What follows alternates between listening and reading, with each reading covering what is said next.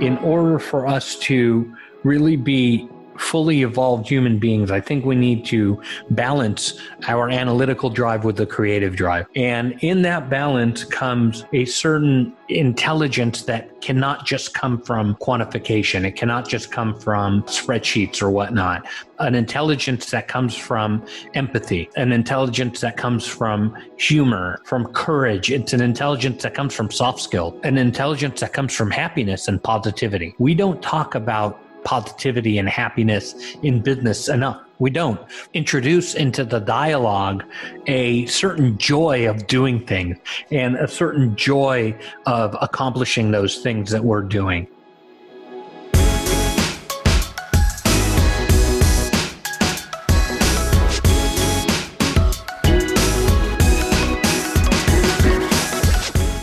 What's up, everybody? Welcome to the Artists of Data Science podcast, the only self development podcast for data scientists. You're going to learn from and be inspired by the people, ideas, and conversations that'll encourage creativity and innovation in yourself so that you can do the same for others. I also host open office hours. You can register to attend by going to bit.ly.com forward slash a D S O H. I look forward to seeing you all there. Let's ride this beat out into another awesome episode. And don't forget to subscribe to the show and leave a five star review.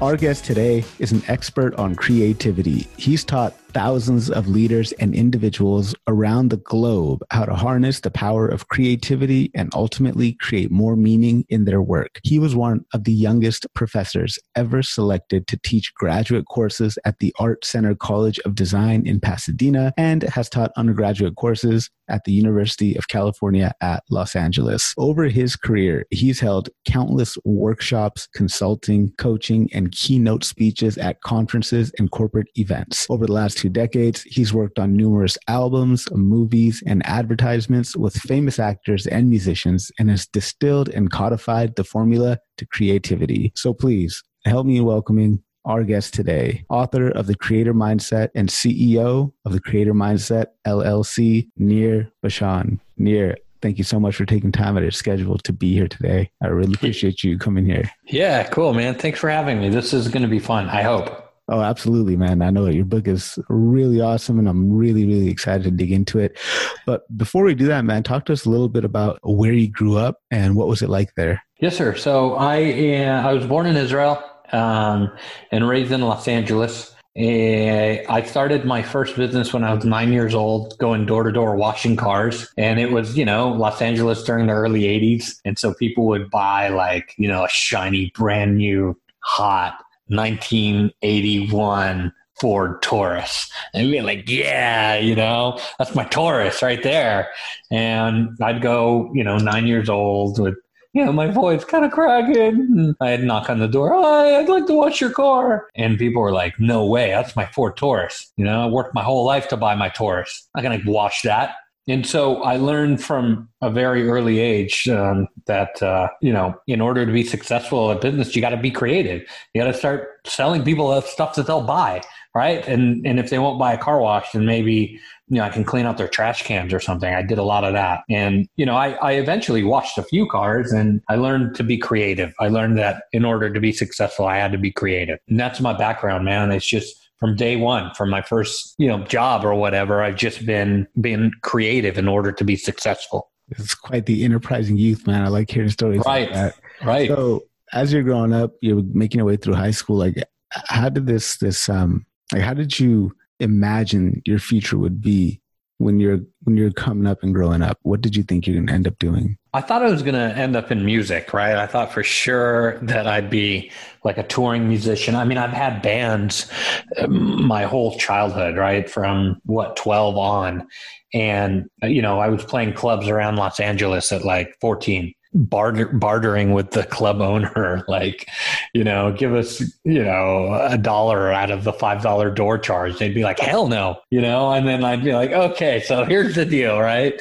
On one of the Fridays when we play, if you give us a dollar from the door, I'll throw in two more gigs for free, right? And and like they were like, okay, fine. And so it it's just from an early age, man. I've always been you know, thinking about a way to make money and, and be effective.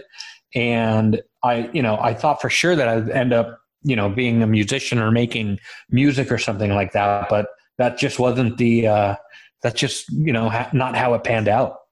So when you're coming up as a musician, and and during that younger portion of your life like when you heard creative did it always just mean something that was like a musician or an artist was it like synonymous with that totally and I thought that, you know, you're born with it and that's it. You know, uh, you're, if you want to be creative, good luck. You can't because, you know, you're either born with it or you're not. And it's in those very recording studios where I learned that that is completely not true.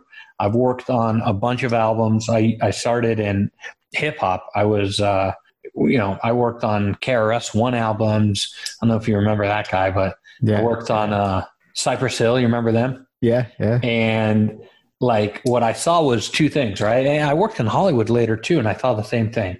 I thought there were either people who had it together and they had a replenishable instant creativity. They pull it out whenever they needed it and it was awesome. And then I saw some people, which were very few, the media and everybody makes it seem like it's a lot, but it's very few. They're the ones that make the news though uh, that were drug addicts and alcoholics, and that's how they got creative from a bottle, right? And so I learned that you know who wanted to do that. I, I, wanted to be instantly creative like some of my heroes, and and I noticed that they had a technique, all of them, a little bit different, but they all had some technique. And it turns out that that technique makes them no different than you or I or anybody listening to this podcast. Man, it makes them no different. It's all about coming up with that creativity and learning how to harness it and repeating it and pulling it out whenever you need. And then fast forward to the business um, you know sector. I've worked in advertising and I ran a furniture refinishing company for a while, and all of these different fields that I've worked in, and they're no different than music or Hollywood. It's all about coming up with a predictable creativity that you can pull out whenever you need it and applying it to problem solving. And so that's kind of that's kind of how I came up. I like that, man. It's really interesting. I've always held the held that same belief that creativity is um, I, well, I used to think it was only something that only a certain few select gifted people had, but over time I realized that it is something that you can develop and cultivate. And that's why I really, really enjoyed your book, the way that you really give us actionable tips that really are, are free. You know, they're in our heads, they're in our mindset that we can use to start becoming more creative. Um, so yeah, let's dig into it, man. Let's get into your book. So it's kind of starting from a very early concept in your book. You talk about uh, being analytical isn't always the best thing to do, right? Um, like data scientists, we're super logical, highly analytical thinkers. But why is it that just having logic alone is not going to be enough to propel us to that next level? You know, it really is about understanding that the data makes no sense unless it's turned into information that is actionable. We live in a society, in a day, and an age where we can get data on just about anything, right? We can get data on how many Zoom calls people are on a day. We can get data on how many steps it takes, you know, to go from my house to McDonald's, right? I just dial it up. But what does it do to have that data if we're not able to make that into information? It's meaningless. And so for me, it really is about, you know, combining the analytical and the creative in the best way humanly possible. It's not about ditching the analytics and becoming really, really creative. And it's not about ditching creativity and becoming really, really analytical. It's about coming to the middle and combining it into the best optimal blend that humanity can do. And right now we're so busy being analytical about everything that we've lost our way with creativity and we tend to do things just to do them because someone is willing to pay us to do it. And we've lost sense of what doing really means. Without creativity we're just you know cogs in a in a, in a, sort of endless cycle of doing. And the creativity then attaches meaning to that work. So how can a non-creative person then kind of discover their creativity and put that to work. Anybody can discover their so listen i feel like we're born with it. Everybody was born being creative and it started you know 50 60,000 years ago with Harriet. You know she was the early cave woman and like kind of a badass like the first like superhero badass right? And she was being attacked by like a, a, a lion or a saber tooth you know whatever animal. And the animal was bigger and the paws were like the size of your head. And you know she she was like oh man what do i do? And she had the world's first creative idea, which was to take a stick that she saw floating and to take a, you know, a sharp rock and she put the rock on the top of the stick and use it to fight the beast and she won. And that creativity has been embedded in us since, you know, early, our earliest ancestors. And so we use it for survival and that is how ingrained it is in our day to day existence. And we've gone so far away from that today, man. We're just like, what are we doing? You know, we're worried about our reputation. We're worried about you know what people might say, and and what we're missing is the you know 2020 equivalent of a stick and a rock on the end. You know the the spaceship that'll take us to Mars, right? We're missing the cure for cancer. We're missing all of these amazing modern day equivalents of creativity that a modern day Harriet can put together because we're worried about, you know, what people might think or we're worried that we're not being taken seriously or that, you know, we don't have the numbers or the data to support this type of thing. So we we all lose in that uh, event and, you know, we have to we have to get back to a more balanced a balanced sort of humanity. Yeah, you mentioned that in your book that the creator mindset is a correction in the way that our brain has been functioning.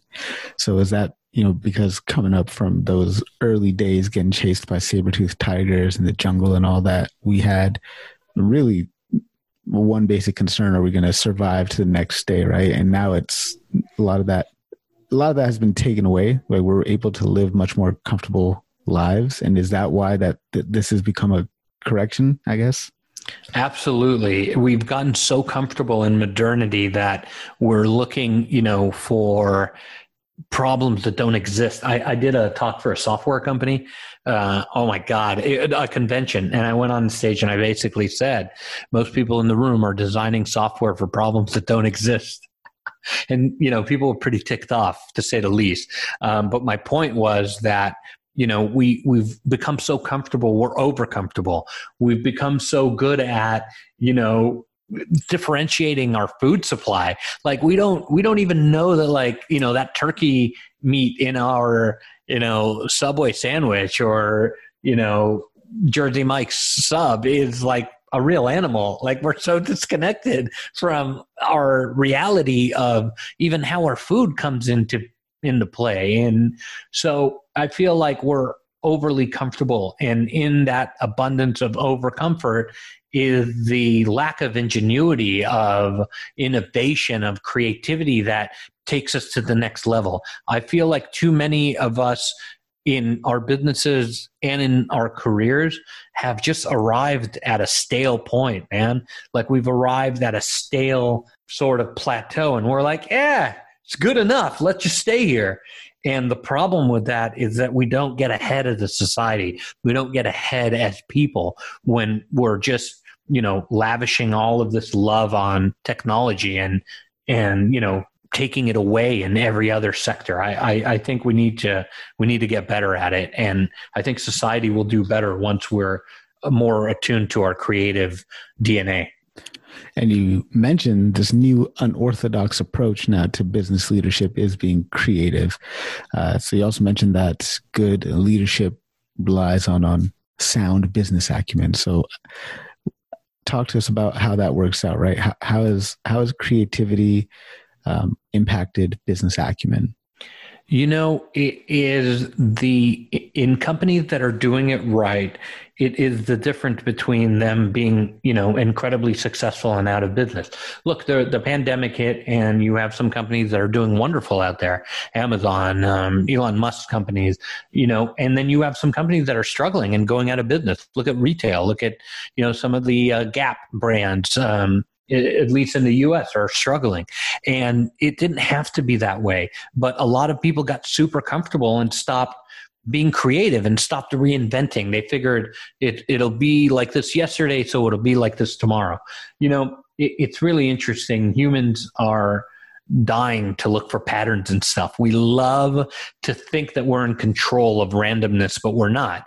And I like to talk about a story of casinos, right? At at the roulette wheel they started i'm sure your listeners know this but they started putting in you know screens that show the last you know 20 or so spins of the wheel right? And he, they're hoping that and they're they're actually incredibly successful at people going by and seeing oh you know it went black four times and then red four times so it's going to go black again. And they bet on these things but the history is meaningless when it comes to the next decision point, right? It's meaningless. And yet businesses and careers, they're no different. What happened yesterday is freaking meaningless to what will happen tomorrow, right? You could looked almost to the date, what, March 13th, 14th in the US at least, where like everything changed overnight, right? On the 13th, you were like, yeah, okay, I'm a little worried about this pandemic, but whatever. And then on the 14th, all hell broke loose. So it happens time and time again in history. It happened, you know, uh, at the Gulf War. It happened at 9 11. Uh, the world changed in like 10 minutes. Uh, you, you, see it over and over again. Yet, for some reason, we like to feel that we're in control of the chaos and we're in control of the randomness when we're not. There is no such thing as control of that. But what we can control is how we come up with ideas to deal with ifs and buts and all of the fringe elements that may or may not happen. A good company and a good person on a career path is armed with creativity to be able to solve problems as they occur in new and different ways. And that really is the most important thing that we can do today to become relevant and to stay relevant and to stay successful. And that's what I've dedicated my life to doing is to breaking down the barriers for people to be creative, whether it's, you know, they don't want to be embarrassed or they don't want their reputation tarnished or whatever, and breaking those mentalities down so that people get excited about coming up with new ideas and people take that leap of faith and go out and do things that will benefit humanity as a whole. Absolutely love it, man. Absolutely love that. So it, the world obviously. Are you a bit of a roulette player? Oh man, no, no. I'm you, you put some money on black before? no, no. Well, I mean, back in the days, yes. After, right. after, after, a few drinks, three three o'clock in the morning, walk around Las Vegas. Yeah. All right, let's let's see if black comes up. Yeah, you, yeah. me, and everyone else. Trust me.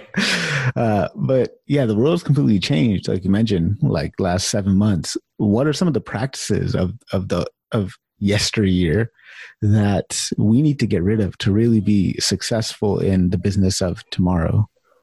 I think quantification is now taken a whole new meaning, like data sets are taking a whole new meaning. It does not, you know, A equals B and B equals C anymore. I'll, I'll give you an example from my own business. Uh, I spend a lot of time doing you know free work that doesn't equal a uh, particular goal or particular sales item. And what ends up happening is i'll do a podcast like this one and somebody will be like oh that guy's really funny. Or hmm he said something really interesting. And they'll call me and they'll say you know what? Why don't you come aboard and help us with something? Uh, we're a nonprofit.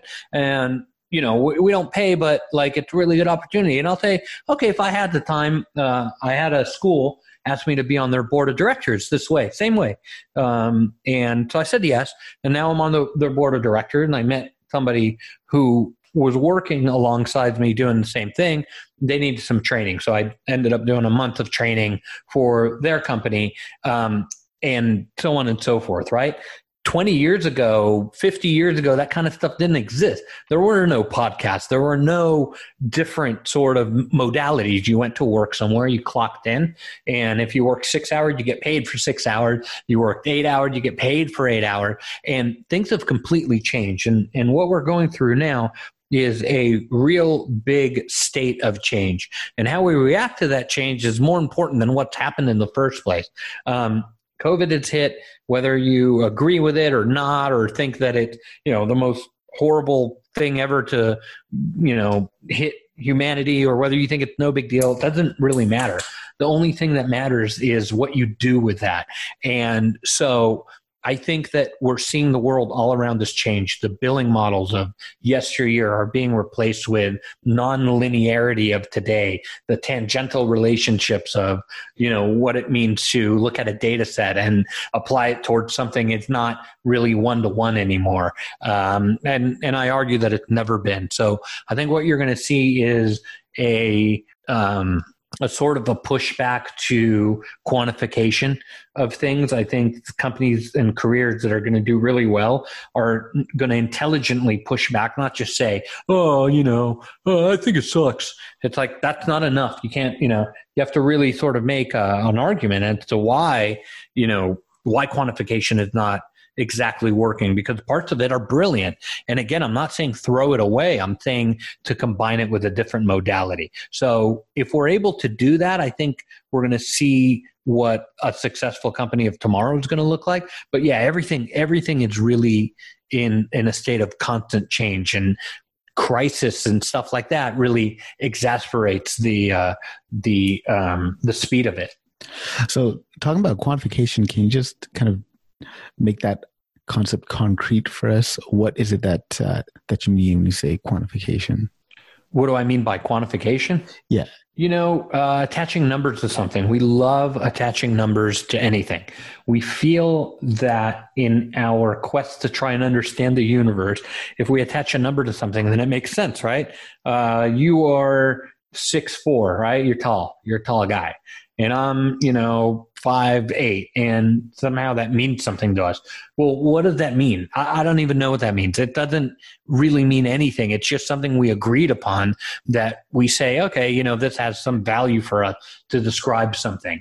And if we look at our business or our product or service or our careers in terms of, you know, I put in X amount of work and I get Y amount of pay, then we'll never get ahead. We're, we're already in an outdated modality. But if we look at our product or service or our work and say, I put in X amount of work and then Z happens and a little bit of J pops in with some A, and then I met somebody who's a vendor who introduced C, you know, now you're really thinking like, uh, uh, somebody who's creative and somebody who is looking at the world in a different way. So I feel that quantification is just the mere act of assigning a number to something, and that is just not good enough anymore. It, it's not. And look, look, I do a lot of work with financial services people, right? You think those people would hate me, but they love me because I say if you look at a P&L sheet and if you look at your quarterly or or whatever, are you seeing the full story? Absolutely not. You're not. And you're seeing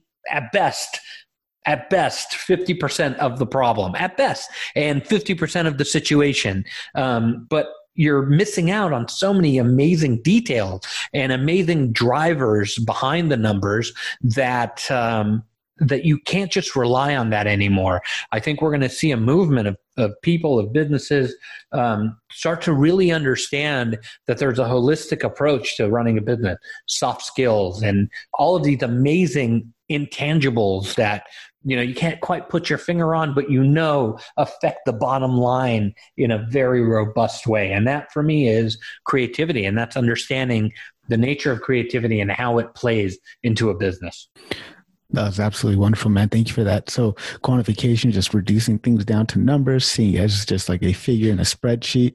But then, when you think about it more creatively, you kind of step back and see, okay, how does this fit into the overall picture? And you're kind of making connections between different ideas to see how this number is being impacted by different things, right? Yep, absolutely. So, so you mentioned earlier that you're on a board of directors for a school, man. I think that's really cool. Um, and you talk about this in your book that you know as we get older we lose that curiosity and that creativity that we have as children. Um, why is it that that happens? You know, I don't know. Um, I don't know. I'm I'm I'm on the board for two schools, like two colleges. I I I don't. So I don't know if it's school. I don't know if it's society. I don't know if it's pressure. But as we get older, you know, you read the book, right? So I did some research in it, and we saw that babies learn how to be creative before even language skills take place, right? And somewhere along the way, we lose it. I, I really don't know where, but I know that schools are not in the business of encouraging creativity. We have a school system and a school structure that has not changed in over 100 years right? There's a teacher in the front of the room there's rows you know you absorb the material if you absorb it. You know you do a test to show that you've learned something and you know you move on. Well is that the best way to do it? And is that capturing creativity at all? You know um, there's countless stories I, I i've had it happen to myself where you know you're in kindergarten or whatever and you're drawing a tree and your tree is pink you know, and the teacher comes along, well, you, you know, Nir trees aren't pink, they're actually green or whatever. And you're like, damn it, you know, okay, cool, I'll get it right the next time. And so, you know, you kind of are educated out of a creator mindset, out of thinking about problems in creative ways. And you're ushered into a love of quantification of spreadsheet logic and numbers that sometimes lie to you. Yet we love those numbers so much because we feel like they're almost like a long lost friend. And yet the the friend is not not really long lost and the the numbers aren't really telling us all that we need to know there's got to be a different way there's got to be a new way to look at those things and that way is creativity What's up, artists? I would love to hear from you. Feel free to send me an email to the artists of data science at gmail.com. Let me know what you love about the show. Let me know what you don't love about the show. And let me know what you would like to see in the future. I absolutely would love to hear from you. I've also got open office hours that I will be hosting, and you can register by going to bit.ly.com com forward slash ADSOH. I look forward to hearing from you all and I look forward to seeing you in the office hours. Let's get back to the episode. And you talk about this really cool framework for creativity in your book, The Trinity of Creativity. Uh, can you walk us through that? Totally. So, I believe that anybody can be creative. It just takes the tool to learn how to do it. And so, my tool to manufacture creativity and to pull out instant creativity whenever you need it is called the Trinity. It's the concept, the idea, and the execution. The concept is the largest sort of view that you can have on any item. And it is just the biggest way to view something. And then, uh, the idea is kind of the middle level view or the street level view and the execution is the exact product or service. You know if you're a car manufacturer the you know execution is the you know honda crv model number 18-22 with leather seats and a backup camera you know and the push button start. That's the execution. And then you know, once you are able to establish these things, you grab a pen and a paper. Again, writing stuff down, it's like super duper important. Grab a pen and a paper and you start to write down what these things are. And as you start to expand up and down the chart from the wide view to the very specific execution, you're able to generate creativity by just doing the act of going through the exercise. And when you go through the act of the exercise, you start to realize, hey, you know, maybe I could add this option and become become more successful. Maybe I could change or tweak this and become, you know, more profitable, so on and so forth. So it is literally a technique that anybody can learn. I've done it with one person, one on one. I've done it with 1,500 people in a conference before. You just get out a pen. It takes five minutes to learn how to do and a lifetime to master. And it's one of those things where you are empowering yourself to create creativity whenever you want it. And during this process, uh, why is it crucial that we shut out the analytical part of our mind? It, it, it's critical that we start to develop a different way of looking at things so that our analytical mind can take a break. Uh, listen, there's nobody, you know, who's writing books and out there sort of going, you know what, we need to be more analytical. Um, why? Because everybody is analytical already. That's what we're set up as society, not only in the US or, or in Canada, but global society. That's what we do. And I've studied it you know from africa to to the far east doesn't matter where you are like we love to kind of try to control our world with what we feel gives us predictability, which is uh, analytics. And that is a wonderful thing up to a certain point. But as your listeners know, the analytics don't capture the entire story. They never will. And we need a better and we need a different way. And so I'm advocating to combine those two things together.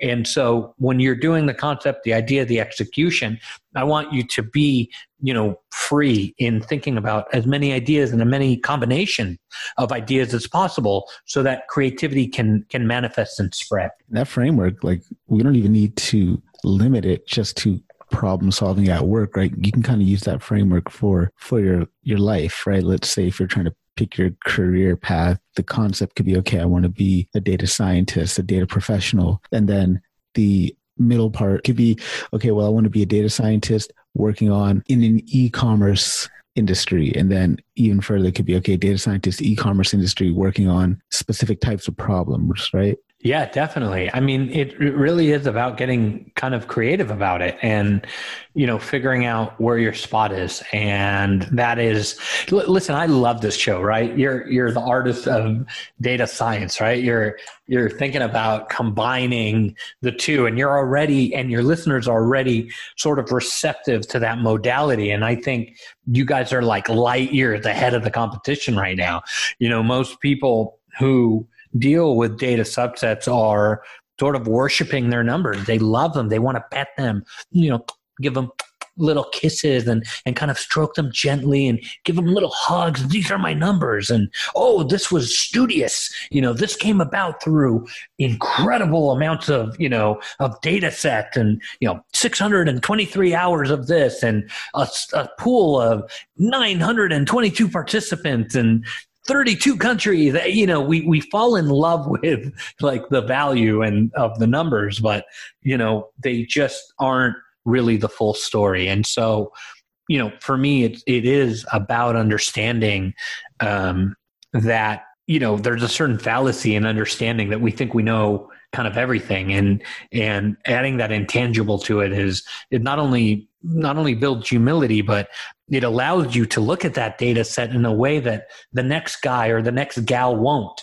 And if you're able to do that then you add value to your client to your customer who is paying you to come up with this or who is you know your business is engaged to produce this for somebody you're adding an insane amount of value by stepping out of the box and stepping out of the sort of prescribed area you're allowed to play in in order to give people value.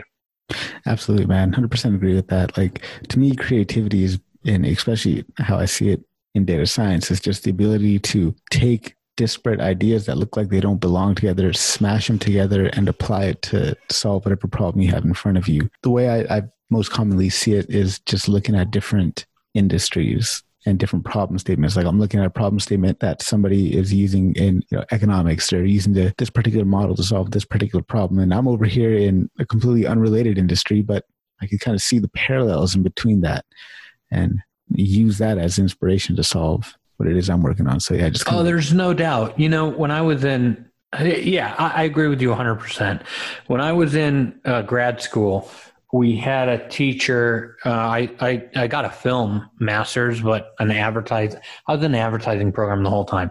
As you can imagine, I went to the chair of the program and I said, "Listen, I'm looking at a few different schools and whatnot." Um, but I want flexibility. And he was like, just the fact that you're meeting with me and telling me that, I will, I'll let you do whatever you want. If you take this class and that class, are the only requirements that state of California gives me to give you a degree. Just take the basics and then do whatever you want. So I did, and I took a little bit of advertising. I took um, science classes and different different things. And one of the uh, teachers uh, in the science class was a, a JPL uh, Jet Propulsion Laboratory scientist, and he worked on uh, string theories and all of these uh, really smart things. And he was like by far the smartest guy I've ever met, and far smarter than me. And I, you know, we were looking at his his work, and there's no way that I can ever contribute anything valuable to an entity like that because I don't know exactly what they're doing. But sometimes having an idea from somewhere else into a place that is like literally with their blinders on. I mean, he's surrounded by a bunch of PhDs and they're so far down the rabbit hole, they don't know where they are anymore. Okay. And so uh, you know, we became friends and I went into the lab a few times and, and I just asked questions. I asked really stupid questions for the most part, but I could tell once in a while I asked something that was so stupid that like I could see a light going off in the group and they were like, wow, we've never really looked at it that way. I'm like, great. You know, that's kind of my creative take on it is that of any value and they're like well you know if we do the re- if we repeat the experiment this way and so on and so forth maybe there'll be something there that we've never looked at before and just having that little crack of a door open is an amazing thing I feel like we've spent our lives specializing so far down a rabbit hole that we're not open to ideas that would help us broaden ourselves in that particular rabbit hole and and to look at things in a bit of a different and and bigger light. And so i think it's critical that we that we uh, from time to time kind of check ourselves in that mentality and and see if you know if we're maybe too far down that rabbit hole. So we talked about a couple ways here to to increase our creativity, turn up the volume a little bit. That's not focusing so much on the quantification of things, kind of letting go of logic a little bit, getting out of that rabbit hole. What else? What are, you know, a couple of other things that we could do to, to turn up the volume on the creative side of our thinking process? So I think a lot of it is listening to and looking at our little victories. I think that we spend our life setting a goal, right? We're going to generate this data set by this date and so on and so forth. And we march towards it. That's our three year, right? That's our five year or whatever. But what we miss is all of the wonderful little breadcrumbs and the things that happen along the way that could be far more powerful than just setting that main goal. Um, there's a famous story about you know an ice cream machine salesman who wanted to sell a bunch of machines. His approach was analytical. I'm going to get a sales list and i'm going to you know set up the country by regions and i'm going to go for these things and that. And you know what ended up happening was he sold some machine, but like any analytical only business, uh, soon he, you know, was faltering. He couldn't grow. And he noticed that there was a restaurant in California that kept buying machines. So he showed up one day, there was a line out the door, and they were using the machines to make milkshakes, right? And a line out the door, and, you know, people like uh, milling about the whole deal. He finally got to the line and he had the best cheeseburger he's had in his entire life. Best cheeseburger ever, right? and the guy's name was Ray Kroc, and the restaurant was McDonald.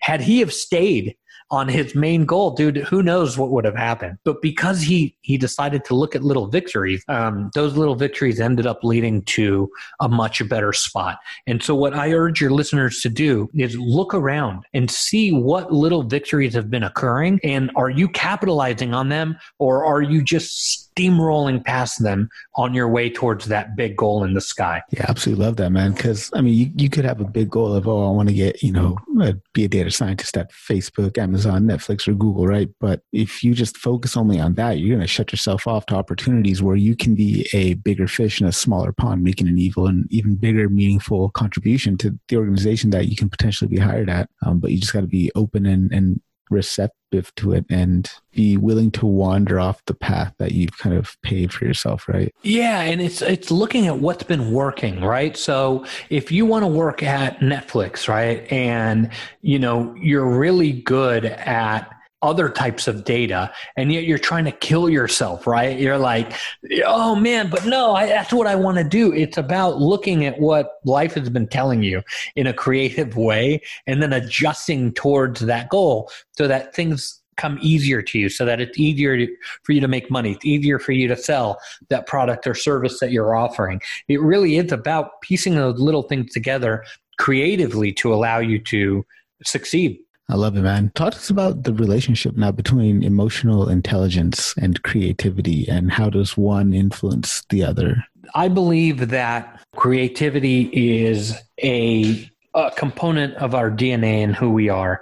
And in order for us to really be fully evolved human beings, I think we need to balance our analytical drive with the creative drive.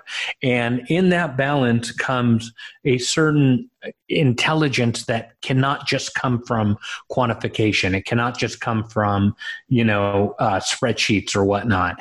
It is a, an intelligence that comes from empathy. It is an intelligence that comes from humor, uh, from courage. It's an intelligence that comes from soft skill and an intelligence that comes from happiness and positivity. We don't talk about positivity and happiness in business enough. We don't. We're always talking about you know profits and you know margins and stuff like that which is super important but we also need to start to introduce into the dialogue a certain joy of doing things and a certain joy of accomplishing those things that we're doing. And in that is a emotional intelligence that allows us the ability to say okay yeah we're armed with the data we're armed with the numbers and that is the emotional sort of intelligent that's the, the the driver that takes that data and makes it into information. And unless we're able to do that holistically and and in a repeatable way all we're doing is what everyone else is doing which is you know just producing. And speaking of emotions here now the positive emotions right? Being positive being optimistic these correlate nicely in a positive direction with creativity right? Uh, why is it that that these two kind of go together? You know, it, it's one of those things where negativity kills creativity.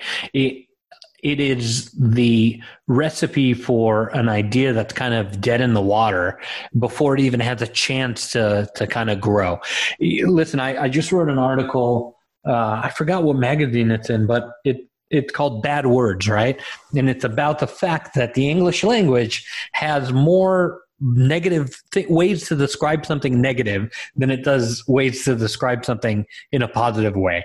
And I dug, dug in, did a little research, and I found that that's not just true for English, it's true for every language on earth. Every single language on earth. In English, it, I think it's something like 10 times more negative words than there are positive words. And so our sort of DNA, again, going back to the Harriet days, depended on us being sarcastic and, you know, pessimistic about the future because, well, a lot of people didn't live to see their 10th birthday. Um, disease and starvation and all this stuff ravaged us as people. And, you know, there wasn't a lot to be happy about. Um, yet today we still carry those same things, right, in our DNA. And, and we're, we're like, not we're mismatched towards what today's society has become. It's just the way that our brains are hasn't quickly evolved enough into the realities of what's going on today. And and to me it's crazy, right? And we see sort of, you know, people being negative and and and carrying these sort of attributes that used to help us um, now they destroy us. And so what we need to do is we need to become positive in order for creativity to grow and for creativity to get out. And that's why it's so important for us to have optimism and to have a sense of hope and um, a vision for the future that is not bleak, uh, because then creativity is able to flow from that. From pessimism comes analytical sort of solutions. Those analytical solutions are devoid of any kind of emotional intelligence and devoid of any kind of uh, psychological safety that is necessary in the workplace and in businesses to uh, really do well. Yeah, I absolutely agree with that. Actually, I read something um, that said something like we, we have between or up to like 60,000 thoughts per day. And like 80% of them are negative. And I thought that was just mind boggling. Isn't that crazy? Yeah. I mean, what can we do? Like, how, what questions can we ask ourselves? Like when we're coming up to a problem to make sure, like, how do we frame these problems in more positive ways? You know, it really is about just shifting our mentality and willing that response. It, it is that easy. It's one of those things that is that easy to do. We just have to want it. We are born with the world's most incredible device ever, and that's our human brain. It spent a long time getting as good as it is, and it has the ability to physically rewire itself based on input that's new. It's called neuroplasticity. It's been studied. It's legit. Um, it's not like you know you can't teach an old dog new tricks, and you you can change your brain up to the day that you die, and it just takes the will to do it. So next time you know you or your listeners are faced with a problem, you you literally make a choice right then and there of how you want to deal with it. You can deal with it with what most people do, which is look at it negatively and sarcastically, and you know. Uh, um, sort of get down about it or you can say you know what? I'm going to try to come up with some creative principles some humor or empathy or courage or some soft skills to look at this problem and and hope that it creates ideas for solutions that were never there before. Yeah man the, that concept of uh, neuroplasticity i wish i'd come across it when i was much younger. Uh, you know i'm like in, I'm in my late 30s now and uh, i unfortunately came across that idea i mean I feel like way too late in my life, just a few years ago. And ever since I've embraced that idea, built it into my belief system, and just started to to do what you're just saying, get new ideas into my head. Because for the longest time, it was just like the same 12 songs on repeat week after week after week. You know what I mean? Um, and then just being able to recognize that, yeah, you can learn new new things, and you know, your thoughts are like a garden. You can grow flowers, you can grow weeds, right? That's right. Um, so you mentioned some of creativity's personality traits. Uh, let's dig into that a little bit more. What are these personality traits? You mentioned humor and courage. Uh, yeah, what are what are the, the the personality traits of creativity? How do we cultivate those traits for ourselves? I think, yeah, I think humor is incredibly important. Looking at a situation with humor allows us to see it differently, and it allows us to see potential problem solving tools that were never there before. Uh, when we're able to look at things in a funny or humorous way, it elicits a response in somebody that goes, "Oh, wow, you know, let's come up with this way or that way to solve it." So those are incredibly brilliant and effective effective tool. Empathy is incredibly important. We spend a lot of our life not really understanding what other people are going through and understanding what other people are going through is incredibly important today. And not just understanding kind of oh you know i'm empathetic but really like really walking a mile in their shoes and living and breathing what that person is going through in order to understand them better i think it's incredibly important. And then finally what I, the other thing i think is really important is having the courage to actually implement this stuff and go for it that courage is the grit that it takes to get stuff done. Listen, there's you know a million people out there that will sell you a million solutions for anything, right? And they're usually get rich quick sort of uh, snakeskin oil salesmen and stuff like that. And my my approach is not that at all. It's really about you know slow but steady growth and understanding that there is no get rich quick there is no you know arrival. It's really part of a of a journey. And those three tools are absolutely free. They cost nothing. It just takes your ability to say you know what? I'm going to start to look at something with a little bit more humor. I'm going to inject some you know empathy into something when something goes wrong or one of my employees or vendor makes a mistake.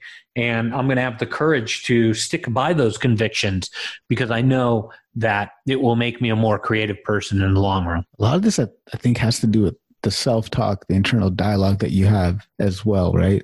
How do we catch ourselves when we're having these negative internal dialogues so that we can shift ourselves to to have more of the cultivated uh, create you know personality traits for creativity. You know it, it really is about banishing the self-doubt monster and taking that weight off of our shoulders. We are told that we have to get it right all the time and that creates anxieties and incredible pressures upon us that are very very hard to shake. And we need to get better as people as a humanity in dealing with failure and accepting that we are our own worst enemy.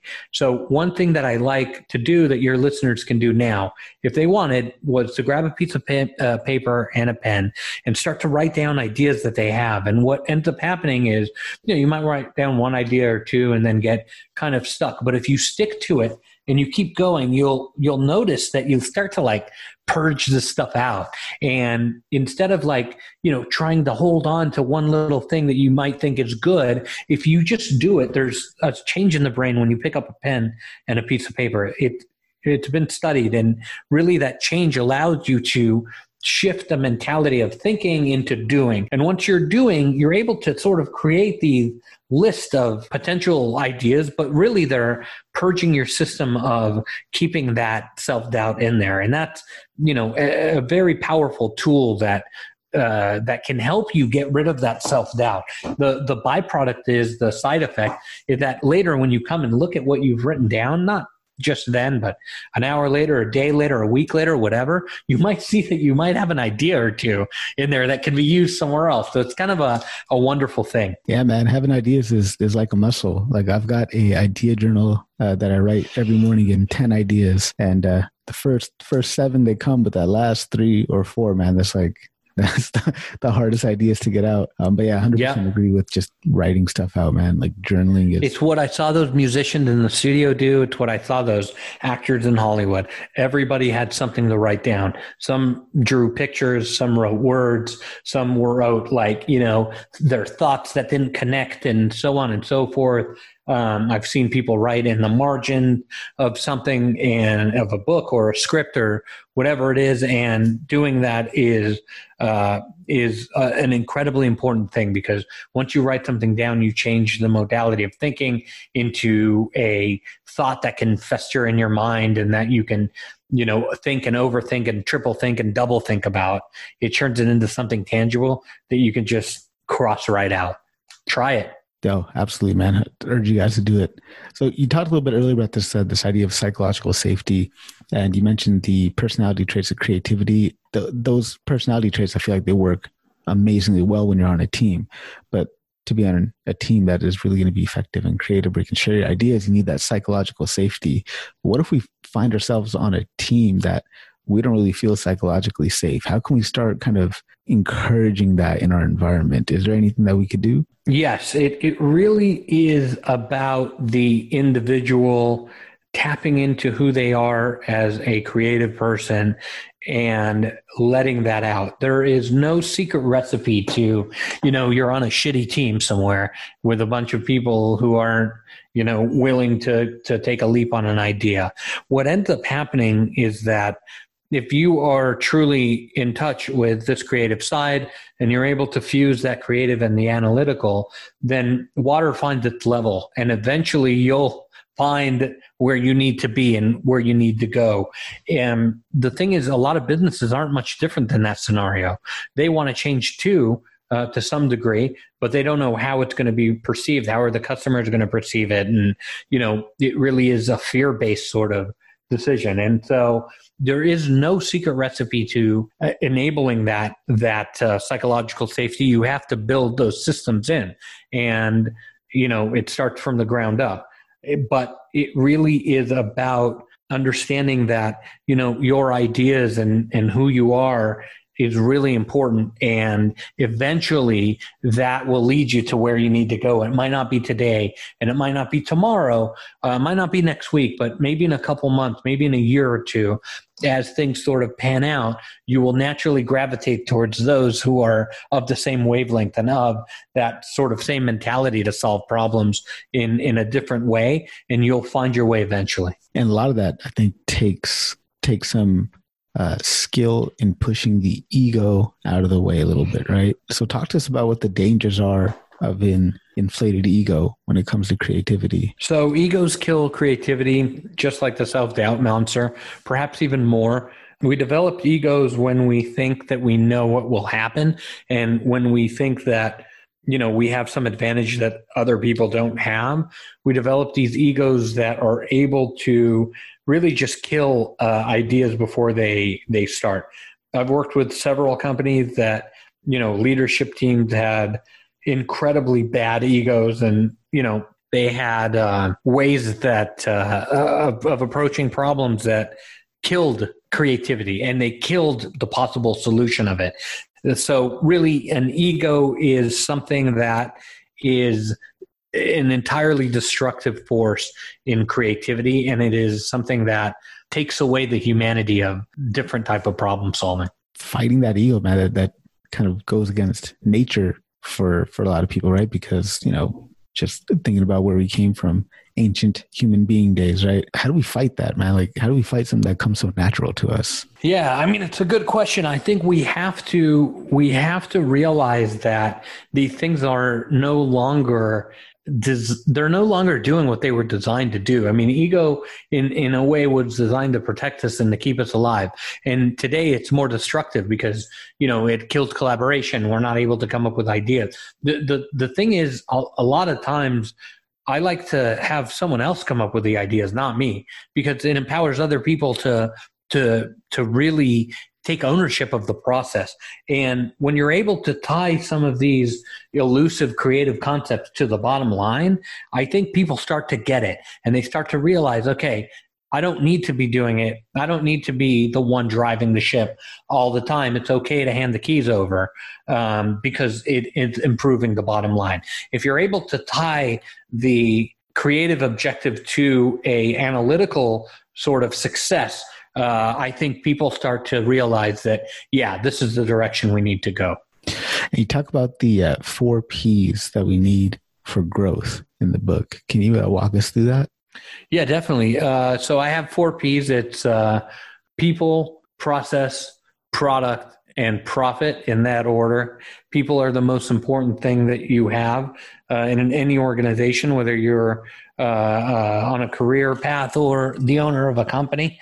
Um, you know, getting the right people and letting them do what they're good at is incredibly important, and letting them take ownership of the process. Um, process then is really important too. It's about setting up a structure for creativity to be able to grow in. A lot of people think creativity is, oh, you know, you work from 11 p.m. to 4 a.m. and that's not what it's about at all. I mean, you can, that's what you want, but you'd have to do that every night and repeatedly. It is about getting into that rhythm, executing your product and service. You know, if you're able to do that, you're able to then come up with ideas for the product that uh, is new and different and exciting in the marketplace, then finally you're able to realize profit from those four channels being set up in that way. Again, it's really about infusing all of these things with creativity and not just the analytics. It's pretty interesting, right? Like the people will think that having a routine, a structure in place, having discipline, these things are dampers on creativity, but they're really not, are they, right? Like having discipline, having the structure, all that in place enables you to be more creative. Why is that? Absolutely, because creativity needs those boundaries in order to survive. Um, people, when I told them that I was working on albums, they'd be like, "Oh, is it a party? Is it like a music video?" I'd be like, "No, if we start at nine, sometimes at eight in the morning, and we work till about four or five, right? We take a break at noon, and they're like, well, that, that's like my job. Boring. I'm like, yeah, some of it's boring. It's just, it's work like anything else. And then later when I worked on movies, you know, movie sets start at 6 a.m., 5.30 a.m. People get there, you know, actors and, you know, we work till three or four in the afternoon, depending on the scene and depending on what's going on that day. Yeah, creativity needs the confines in order to be successful. Something about constraints that force you to think more creatively is kind of paradoxical, right? Yeah, it's amazing, but it's true. So, talk to us about how we can use a creator mindset then to be more creative with our time management. Yeah, so time management is one of those really interesting things I touch about in the book. Um, sometimes it's good, and it's it's weird because we're on a podcast right now, but I'm usually not the talker. I'm usually the listener, and there are amazing creative things that can happen if you just learn to shut up from time to time you know and listen and do really really good listening not just you know oh yeah i kind of heard what they said or whatever but you're in a meeting you know do really really good listening and empathize with that person and really try to understand where it is that they're coming from. There's amazing creative wealth that is often left on the table because people are busy trying to talk or they're just waiting to talk. They're literally waiting while someone else is saying something to say what they're going to say uh, and not listening and building that conversation. So that's a, a wonderful time management skill from the book that can, you know, make you almost instantly creative. Just just zip it from time to time. I like that. Uh, so just so, zip it. Just zip it from time to time. Yeah, I am gonna get a T-shirt. just instead of just do it, just zip it. Just lips with like zip. yeah, with the with uh yeah with the zipper. It's interesting, right? Just to to be quiet and listen. So it's like not only time management, it's time you spend talking management. That's really interesting. Yeah. So let's, let's do our last formal question before we jump into a quick random round here. It's 100 years in the future. What do you want to be remembered for? Oh, wow. That's a good one. You know, I think um, I'd be happy if I were able to make an impact and sort of help people understand that there's another modality that our brains are set up to work in, and that's creativity. I would be happy if, you know, someone were to discover a particular, you know, medical thing that would help or, you know, uh, some advancement in science or, you know, I don't know, data analytics, um, data science that would enable, you know, the betterment of society. I'd be very, very happy if somebody were to think a bit creatively and then apply that to their tr- given trade or vocation in, in order to make the world a bit of a better place. I love it, man. And I absolutely encourage everyone here buy 10 copies of this book, give one to everybody on your team. Uh, it's that good. I really enjoyed it. I'm really looking forward to uh, slicing and dicing it and, and putting little mini episodes on the podcast talking about bits and pieces of the book and how I've applied some of it in my own life. I'm really looking forward to doing that. So, jumping into the random round here, what are you currently most excited about, or what are you currently exploring? Um, I am most excited about the fact, if I if I can answer this honestly, the fact that my team in England, my football team, has just won two games in a row for the first time in like ten years. I'm like so excited about it. Um, what team is that? Uh, West Ham United. Come on, you Irons! Uh, We're gonna win the league. Um, yeah, I, I, you know, you have to have the distraction. Like you can't, you know, you can't be all business all the time. And for me, that's my like. I'm embarrassed to admit how much time I spend watching football, and then I am embarrassed to admit how much time I spend like reading about the transfers and like what a player said in the locker room about the former, you know, coach or whatever, and the, that manager doesn't like this guy. I'm like, I am so into it. It's just like, uh, it's like a wonderful escape for me. So I'm very excited about the, the next game uh, where we're playing uh, Tottenham, and I hope that we beat them like 10 0 because uh, I hate them. And I uh, like really excited about the first season in in like recent memory. I'm talking 10 plus years where we've won more games than we've lost. So that's a good thing. Um, yeah, that's kind of what I'm really excited about right now. That's huge. So, what are you inspired by? Are you inspired by the same thing or inspired by something different right now? You know, I, so I read a lot. I'm like you. I read probably a book a week, and I'm reading a really great book right now called The Hot Hand. Um, I forgot the guy's name. I think it's John Cohen or Ben Cohen, um, and it's about statistics and probability. So good. It's so good.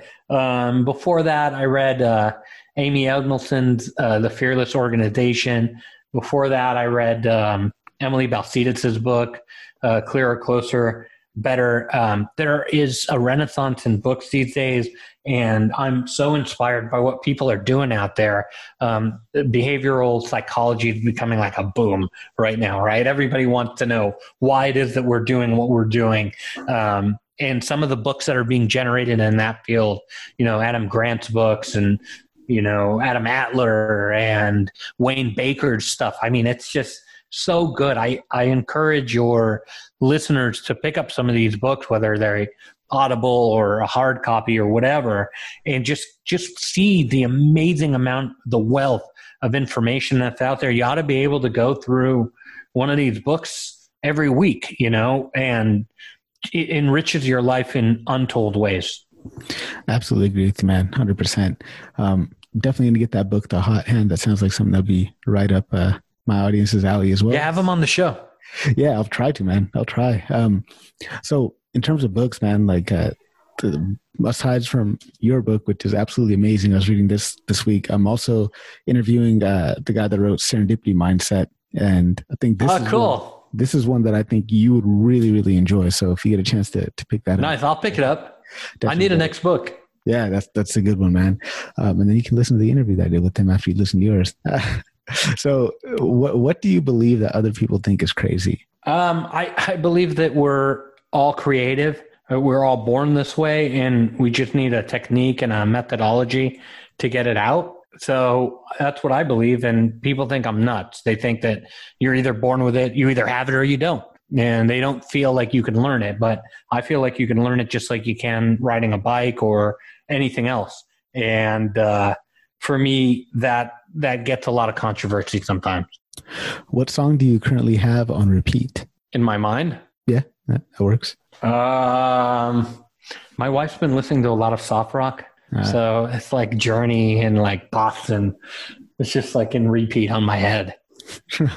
it could be worse things. Yeah, I mean, things. you know, We're gonna jump into the random question generator now for a few questions. I'm gonna go ahead and pull this up. I love it.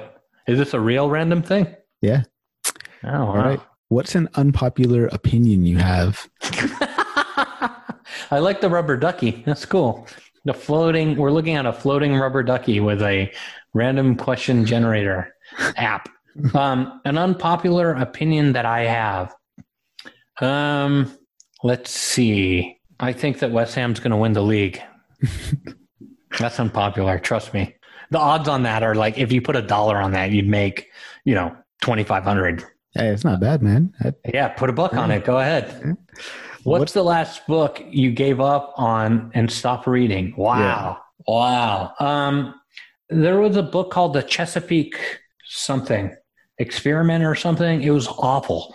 It was about a fading piece of land. I, I only read nonfiction. Um, I don't read any uh, any fiction at all. I just read nonfiction, and it was about um, you know the last family that lives on a spit of land uh, in uh, just outside of Virginia, and I couldn't make it past the first like seventy pages, which is super rare because I'll read anything. Like I just like to read.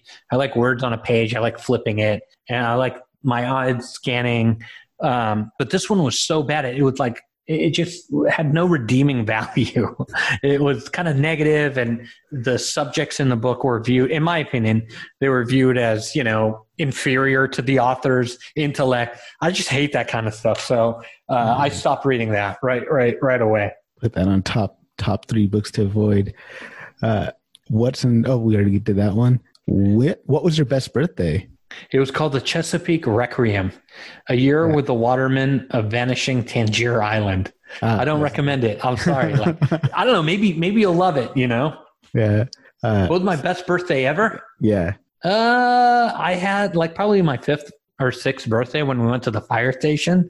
Can't top it, dude. Dude, Cannot awesome. top it. That is awesome. Have you ever saved someone's life? Have I ever saved someone's life? Wow, that's a good one. No, I don't think so. Have you? I haven't. No, I don't think I have. Yeah. Unless I count uh, just keep my son alive. He's five months old. So I There you go. save his life every day.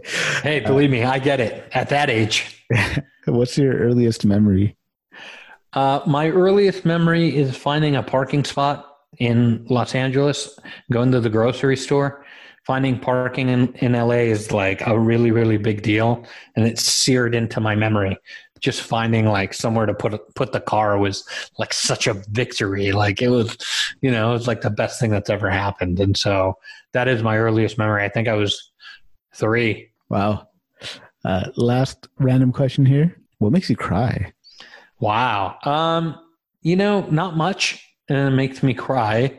Uh, but I would have to say, you know, when I think of my son and his accomplishments and, you know, the things that he's able to solve uh, on his own, they, that, that gets the emotion going. And, you know, he's three and a half and being able to see how he kind of deals with the world and you know, seeing him solve problems in in ways that you know I wouldn't think of in a million years just gives me so much hope for humanity. That's awesome. That's awesome. And so, where can people find your books? So yes, on Amazon, Barnes and Noble, on stores, uh, in stores, um, and uh, yeah, it's pretty much available everywhere. You're definitely going to include a link to that in the show notes for people to check out as well. Sweet. How can people connect with you and where can they find you online? So I have a website, it's nirbashan.com. N-I-R-B-A-S-H-A-N dot com. I have a community on there. If you'd like to join, we'd love to have you and your listeners. Basically, uh, you know, you, we talk about creativity. We have C-suite all the way to students in there and everybody's asking questions and getting help. It's actually Adam Grant and Wayne Baker's, um, a platform. It's called Givitas where it's all free Nobody's selling anything. You sign up, it's free. It's free to ask questions. It's free to engage. Everything is free. And um, it's kind of a cool thing. So I would love to see you guys on there and love to listen to uh, what your uh, uh, listeners have to say on the uh, on the community website.